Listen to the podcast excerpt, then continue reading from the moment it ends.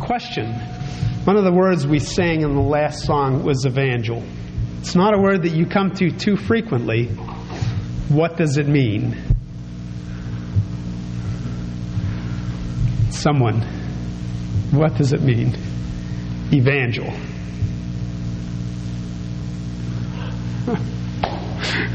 well, sometimes you give you have loaded questions, don't you? Good news. Evangelize. Tell the good news. And so as you come to words like that, sometimes it helps to go back and look at them and you find how these words are tied to other words. Evangelize means to tell the good news. Evangel is the good news. And it is about the Savior, Jesus Christ. As we prepare to look at God's Word together this morning, please turn to Isaiah chapter 42. Part of this passage I read for a call to worship this morning, and it's a joyous and glorious call to worship. As we continue to go through the Christmas season, one of the things that I'm trying to do is look at specific passages. I think I'm going to focus specifically on the book of Isaiah, but specific passages that proclaim, prophesy about the coming of Jesus Christ. What do they tell about him? What promises are the people given regarding Christ in the Old Testament? And so we come to a joyous promise in Isaiah chapter 42 together. Let's read God's Word. If you have a Bible, I would encourage you to turn to it as I read aloud from God's Word. Here is my servant, and this is God speaking here. Here is my servant, whom I uphold, my chosen one in whom I delight. I will put my spirit on him, and he will bring justice to the nations. He will not shout or cry out or raise his voice in the streets. A bruised reed he will not break, a smoldering wick he will not snuff out. In faithfulness he will bring forth justice. He will not falter or be discouraged till he establishes justice on earth. In his law, the islands will put their hope. And that's where his speaking ends. This is what, the, what God the Lord says. He who created the heavens and stretched them out, who spread out the earth and all that comes out of it, who gives breath to, it to its people and life to those who walk on it. Continuing, the Lord speaking I, the Lord, have called you in righteousness. I will take hold of your hand. I will keep you and will make you to be a covenant for the people and a light for the Gentiles, to open eyes that are blind, to free captives from prison, to release from the dungeon those who sit in darkness. I am the Lord, that is my name. I will not give my glory to another or my praise to idols. See, the former things, they have taken place. New things I declare before they spring into being, I announce them to you.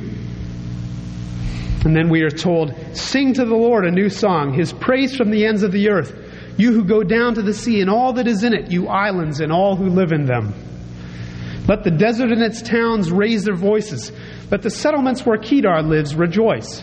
Let the people of Sela sing for joy. Let them shout from the mountaintops. Let them give glory to the Lord and proclaim his praise in the islands. Let's pray. Dear Lord, as we come to look together at your word this morning, we ask that your word would have its desired effect in our hearts and lives, that your Holy Spirit would begin right now the process of applying it, that our lives might be different as we face the reality and the absolute truth of your word. Give us great joy in the promise of a Savior made through the prophet Isaiah.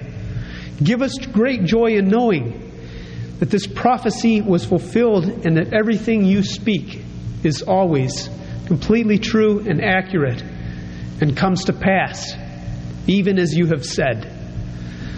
I pray that my words would be faithful to your word because your word is holy and your word alone is holy. And we ask all of these things in Jesus' name. Amen. As we look at the world around us today, we realize the importance of this passage. Now, there are many of aspects of this passage in Isaiah, as there are in various passages throughout Scripture, that have already come to pass as well as elements of them that are yet to be completely fulfilled. We look at this passage, and it is promising the coming of a Messiah. I'm sounding like I'm from Massachusetts. the coming of a Messiah. Let's get this straight here. who will be a completely just judge. A completely just judge. And with him and through him will come complete justice. Now we're looking back and we're also looking ahead, aren't we? We're looking back, we're seeing the fact that Jesus Christ came. And yet we look around us in the world today and we say, if he came and this prophecy was to be accomplished at his coming, why is there still injustice in the world today? Because the prophecy goes beyond the coming of the Messiah to the second coming of that same Messiah when the complete fulfillment of this prophecy takes place. As we look around us, as we look in our own lives and the lives of our neighbors and families, we realize this prophecy is desperately needed for people to have hope. What do we see in the world around us? Injustice, unfairness, everywhere, in all situations and circumstances. I don't doubt that if each one of us were asked right at this moment, name an unjust situation you know about, you could name one immediately. It's on your mind that has occurred to a family member. Now, I'm maybe stepping out on a limb. Of course, I can't do it, but we know about injustice. We have experienced it, we witness it on a constant basis. And so that is why we come to this passage with joy in our hearts. Because we are a people who desire to grasp a hold of hope. And as we look at the world around us, we have a desire because we are made in the image of God to make things right. We want things to be right. We want things to be as they should be, perfect. We want laws to be righteous and people to obey them. That is part of God's work through our conscience and in His people through the Holy Spirit. So, as we come to Isaiah chapter 42 and we see the promise, the coming of a Messiah who will be a completely just judge, we rejoice because we say that is what the world needs. That is what the world needs. what is justice? Deuteronomy 25 says this When men have a dispute, they are to take it to court, and the judge will decide the case. Two parts acquitting the innocent, condemning the guilty. Two parts acquitting the innocent, condemning the guilty. 1 Kings 8:32. This is uh, a prayer to God for his action. Hear from heaven and act. Judge between your servants, condemning the guilty, bringing down on his own head what he has done, declaring the innocent not guilty, and so establishing his innocence. As we look at the world and desire justice, we realize that these are the two things that make up justice that the guilty would get what they deserve, and the innocent would get what they deserve, which is that their reputations would be unscathed, perfect, and blameless, and everybody around would see that and say, That's right. This person is innocent, and that is right. This person has committed this act and is guilty and is getting what he or she deserves. but we look at the world and the effects of injustice are everywhere. Because we see the guilty. Do they get what they deserve? More often, well, that's a conditional statement. Frequently, no. Do the innocent get what they deserve? Again, frequently no. Frequently, the guilty get very little punishment, if any at all. Frequently, the innocent are blamed and get punished. I don't know how many of you see, have seen the movie High Noon. It's one of the best westerns. And what happens is there's a particular villain who has been sent up by a U.S. Marshal and a judge in a small town. He was guilty of murder, and they expected him to be executed for it. The story is based around his being freed and coming back to town to get back at the marshal and the judge and any others who were a part of sending him up. now, the judge in this movie has a very interesting viewpoint, which he shares with the U.S. Marshal. The U.S. Marshal comes into his office to see how they can prepare for the return of this villain and his gang. And he finds the man with his saddlebags putting books in putting all of his possessions in the saddlebags. What are you doing? I'm leaving town. Why? Well, it's an ancient story, and he goes back in history and tells about a city where the same sort of thing happened that is about to happen in their city. And what he knows from his reading in antiquity is that those who were innocent were turned upon by the people of the town.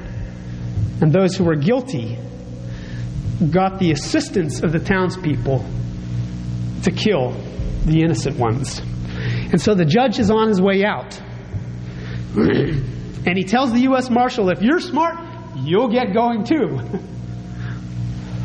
it's a great story. You'll have to run it and watch it to see what happens. this judge had no faith in justice. What he believed in was in situations like this, in the miscarriage of justice. And he wasn't willing to fight for justice, only to run for cover when there was danger. On the world scene today, we see countless examples of injustice. One of the things that is similar to this that has been in the news over the past several years is the situation in Colombia, where a number of judges have been killed by the drug lords. The judges have gone into hiding. People have refused to be judges because of the fact that there is no justice. the drug lords reigned and ruled the day. Over the past years, we have witnessed numerous cases of the miscarriage of justice in our own country, many of them played out in the courts of California. You can think about them, tick them off in your mind. And these are the international, national sorts of scenes regarding injustice. we don't need any help seeing the desperate need for true justice in our land. We can see it all for ourselves. What we see in our passage as well is the glorious story that there is a Savior who is to come from God. When he comes, he comes with divine power and he comes with divine favor. Now, there's a wonderful part tucked in here which speaks about the fact that this just judge who is coming, the Messiah, has no need to call attention to himself through artificial means. He doesn't shout, cry out, or raise his voice in the streets. Now, there were many people who cried to Jesus for attention. Look at Matthew 20, verse 31. The crowd rebuked these men who were blind and told them, Be quiet. But they shouted all the louder, Lord, Son of David, have mercy on us. Crying out in the streets, shouting in the streets, are artificial, insistent means of drawing attention. This is the way in which Jesus' brothers suggested that he get the attention of the people and proclaim himself as a ruler and a savior. In John chapter 7, after this, Jesus went around in Galilee, purposefully staying away from Judea because the Jews were waiting to take his life. But when the Jewish feast of tabernacles was near, his brothers said to him, You ought to leave here and go to Judea so that your disciples may see the miracles that you do. No one who wants to become a public figure acts in secret. Since you are doing these things, show yourself to the world. In essence, shout about it. Tell everyone. Start the presses running. Crank out the news. For even his own brothers did not believe in him. Therefore, Jesus told them, The right time for me has not yet come. For you, any time is right. And having said this, he stayed in Galilee. However, after his brothers had left for the feast, he went also, not publicly, but in secret. Loud noise insists upon being noticed. Loud noise will not take no for an answer. Witness earlier in the service. Please turn down the volume. We see in our culture today many people walk around, perhaps not in this community, but in many communities, with boom boxes blaring. Many people, definitely in our community, drive around with stereos cranked up so loudly you could think that the thump of their subwoofers is the beat of your own heart. You cannot miss them, you cannot ignore them. These people want to draw attention to themselves in public, whatever it takes. Why do they do this? So that people cannot go about their business without turning to look at the noisemakers. These noisemakers are simply saying by the volume of their entourage, Look at me. Hey, look at me. I don't want you to miss me.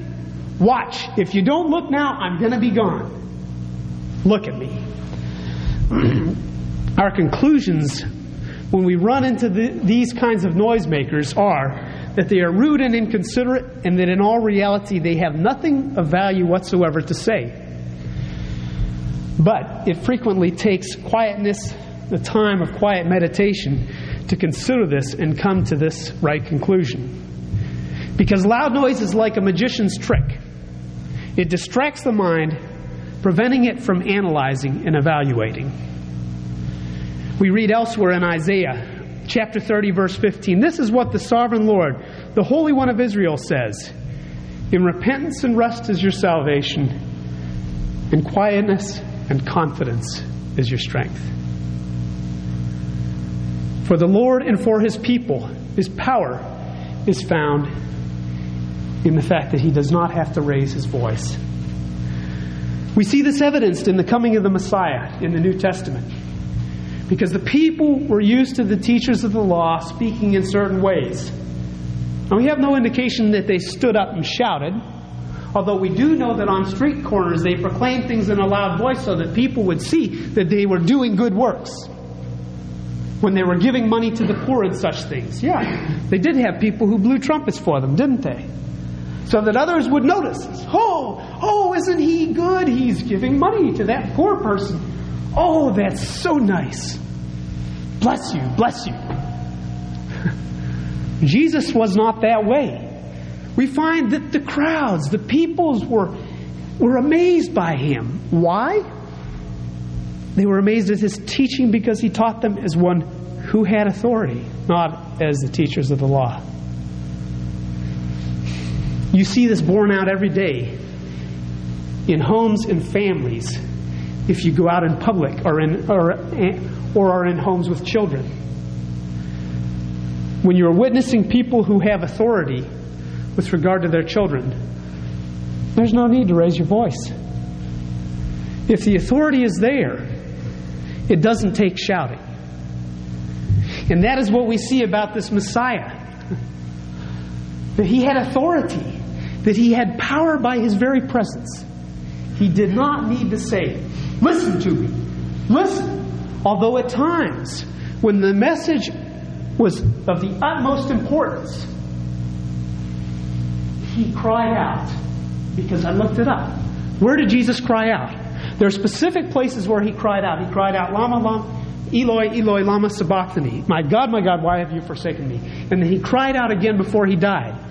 In the book of John, we read that he cried out several times, Listen to this message. It never was a trick. It never was a, Here you are. Look at what I'm doing to please you. It was look at God in your midst. Why do people shout? Why do people cry out? To draw attention in false ways. Jesus, as a righteous judge, did not come as one to lord it over the people. It would have been so easy for him to do this. We have evidence of the fact that he is the one who had all the power, did not come in a way which demonstrated all the power. He came and was born in a stable, in a manger, among cattle, among shepherd boys, the lowliest of the low. he demonstrated instead of ruthless and uncaring power and injustice, he demonstrated instead compassion. The beginning of our passage indicates to us that God calls him my servant. He's a servant. He's not a lordly master. But don't get confused with the different parts of Scripture here. Jesus Christ came here, and he says it himself I came to serve. I came to be a servant. Think about this with regard to a judge. How many people who are judges are servants? Are they servants or are they lords ruling it over the people? We see that he came as a servant. We see that the Spirit of God was guiding him in all his judgment so that he had and continues to have unerring accuracy. What do you want in a judge? What do you want in a judge? If you are going before a judge, well, it depends on whether or not you're guilty, right? That's where we get to the beautiful part of our Savior Jesus Christ. That's where we get to the beautiful part of our passage. The first thing you want, you want a judge who will be unerringly accurate. Always. When you try to make a decision in a situation where you don't know all the facts, it is very difficult. You do not know full story on this side, you do not know the full story on this side. Jesus Christ the judge knows all things. Now that means that he can say, this is right and this is wrong. But we can go even further than that. Because we see that there is something that goes beyond who did this and who did that. We know that there is why. Why? Now, we don't frequently get into that with regard to judging because it is impossible for us truly to know, although that is the basis of the different degrees of murder, isn't it? Was it premeditated? Was it unintentional? Was it in the passion and heat of the moment? And so we look at Jesus Christ as the judge, and we know that He not only knows who did what at what time, where, and who else was involved, but He also can look right down inside the heart and He can say, This is why. This is why. Now, if you are like I am. We are all sinners. We realize that we are promised a just judge, and we tremble because we realize that if Jesus knows all of those things, then he has caught me in numerous, countless, innumerable sins. Countless ones. And not only that, he has also caught each one of us every time that we took a temptation and went farther with it than we should have, just in our minds. We thought about it, we mulled it over, and we enjoyed thinking about it. Ugh. Jim was talking about a policeman coming up to you on the street. What happens when you come over the top of the hill and you're going pretty fast? Some of you never go pretty fast. I'm talking about 25, 26, 27 here. when you're going pretty fast, you come over the top of the hill and you see that white car over there. Say, for instance, right by the fire station. Down there, beyond Andy's house on King College Road. You come over the hill and that police car's right there. You,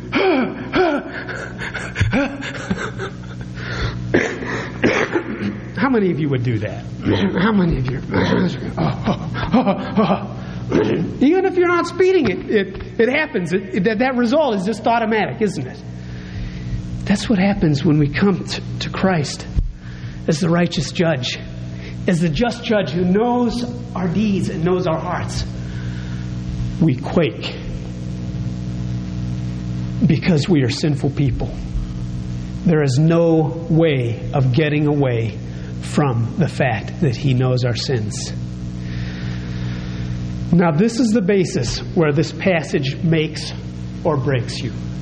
This is the basis where that evangel makes or breaks you. Do you accept word of the Lord that says you are a sinful person in need of salvation through this righteous judge? Or do you say in your heart, ah, no, it's not true about me. I'm, I'm cool. I'm okay. I'm not really sinful. I'm just, just, you know, I have a few faults and things. We see in our passage a beautiful story because the story in our passage tells us this. It says, A bruised reed he will not break, and a smoldering wick he will not snuff out. What does that mean? That means Christ distinguishes between the wicked and those who are seeking to follow him.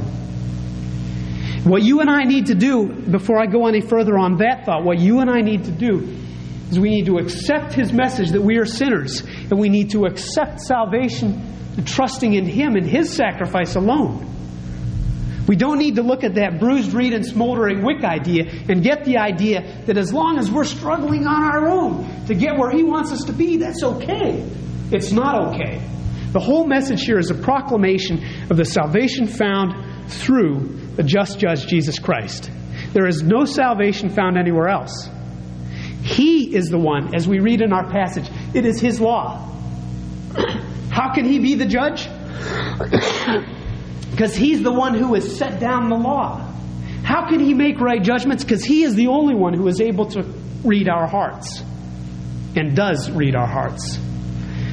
But the beauty of this here is he promises this. If you or I are struggling, we are seeking to bring pleasure to him, seeking to bring glory to him. He's not going to say, Oh, buddy, you blew it. You've had it. You're done with. Bruised reed, snap, you're gone. He's not going to see that smoldering wick, which is trying, struggling to bring pleasure to him, to throw a bright light in the world. He's not going to come up to it and say, Oh man, you, you're, you're really not doing all that well. Well, you're gone. His joy isn't in that. His joy is in the fact that he says, bruised reed I will not break, smoldering wick I will not blow out. My desire is to take people who are struggling and broken and to make them into what they desire to be in me, not to destroy them. But then, as you and I look at the world around us, our first response needs to be to quake in our boots, in our shoes, in our slippers, our thongs, our sandals, whatever we've got on. We need to quake because that is what turns us to Christ for salvation.